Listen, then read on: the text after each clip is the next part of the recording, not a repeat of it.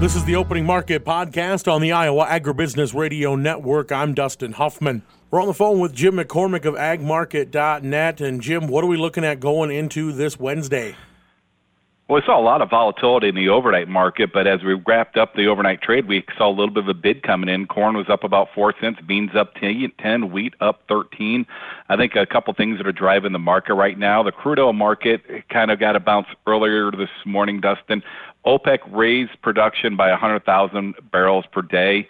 Um, that is an increase, but I think that was probably a little bit disappointing for uh, Washington. I think they're hoping for more than that. The trade is definitely bracing for that, a uh, bigger number than that. So the crude oil bounced earlier uh, this morning. That provided a little bit of support to the grain market, but what we're really watching is weather right now is where is it going to rain? I know we mentioned before we just started recording that there is a chance of rain in Iowa, but the reality is when you look at the overall map, at least the next seven days, Iowa, Nebraska, South Dakota, there's not a whole lot of rain there. And if you do get it, it's going to be less than a half inch. And then the real question is, where does this heat come? The GFS model yesterday was really painting this heat to stick around and maybe even intensify during parts of next week. And as we know, we're still in a very crucial portion of the, of the production cycle for beans and even the corn. This crop is a week to 10 days later than normal, so we do have some tail end corn that's still pollinating, but we still got to get to that filling stage. And we are hearing a lot of people start to report tip back problems due to this extreme heat and dryness issue. So this uh, crop is far from being put in the bin.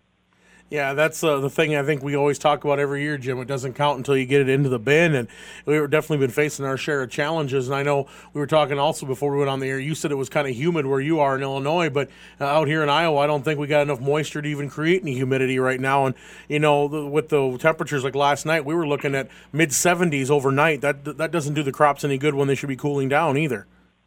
No, it doesn't. I mean, a lot of agronomists will tell you when you have the hot days and warm nights, that is just not good for that plant. That plant needs to kind of breathe at night and cool down, and it just doesn't do it. That really um, hits the yield, plain and simple. And yield is what it all comes down to in, on the near term is the overall supply. Um, we're dry here in the United States. The government's using a 177 yield. You happen to take four or five bushels off that crop, Dustin, drop it down to 174 or less, which is what some people are estimating it could be as low as. Your carryout, instead of being closer to 1.5, it's closer to 1.1, 1 billion bushels. That is a very, very tight ending stock, essentially your bottom of the barrel and that could become a real problem when you look at what's going on in Europe. Right now, the USDA has got Europe, I believe, around a 68 million metric ton crop. There are some people saying that could be down to the mid 50s due to the heat and dryness they're experiencing. So the world corn situation looks like it is going to continue to get tighter. The question just is how much. And now we look at the bean situation. The room for air in the beans is even tighter.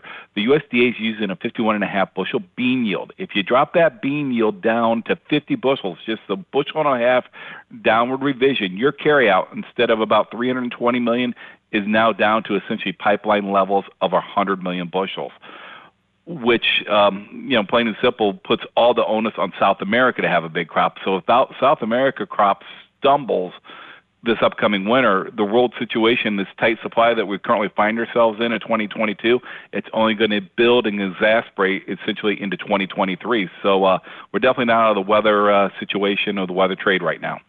All right, and looking at livestock, normally in this situation, when grains are up or down, you know, usually the livestock takes advantage, but uh, they haven't the last couple of days either. Not really. I mean, you look at the deferred hog markets; uh, they've kind of firmed right back up near their contract highs. The August market continues to be squeezed higher at 119. So the you know, the, the demand for the pork is very, very good. Cattle markets trading more of a sideways range. The you know we are seeing liquidation of some herds due to the drought going on in the plains. But on the other hand, the consumer, I think overall, has been relatively resilient overall this summer, keeping the demand going, maybe better than a lot of people think. The price of gasoline has come down quite a bit. I know here in my neck of the woods, I know probably where you're at, it's not, a, it's a little bit surprised, but we finally saw corn, uh, gas last night with a four in front of it.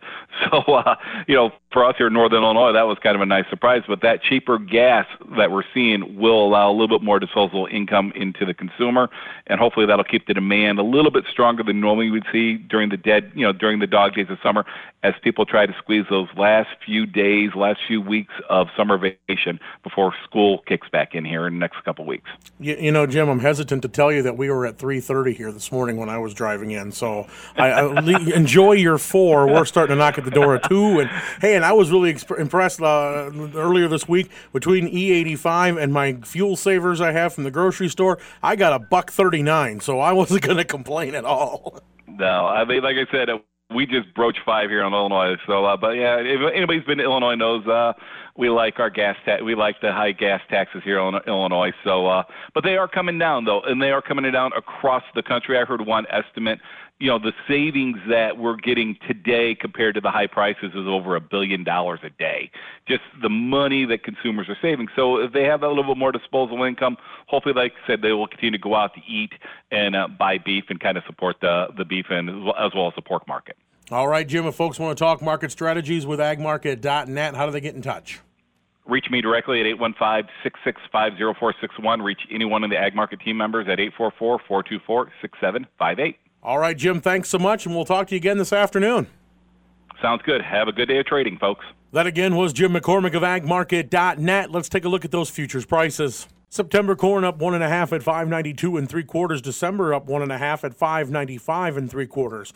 August soybeans up 10 and three quarters at 1580 even. November up two and a quarter at 1388 and three quarters. Soy meal down six dollars and fifty cents at 427.70. Soy oil up a buck 07 at 63.40. December Chicago wheat up a dime at 804 even. Minneapolis up 16 and three quarters at 903 and a half. Kansas wheat up 10 and a half at 860 and three quarters. December oats up four and a half at 420 and a half. October live cattle up a buck and a quarter at 143.37. August feeders up a dollar 17 at 179.30. August lean hogs 92 cents higher at 120.77.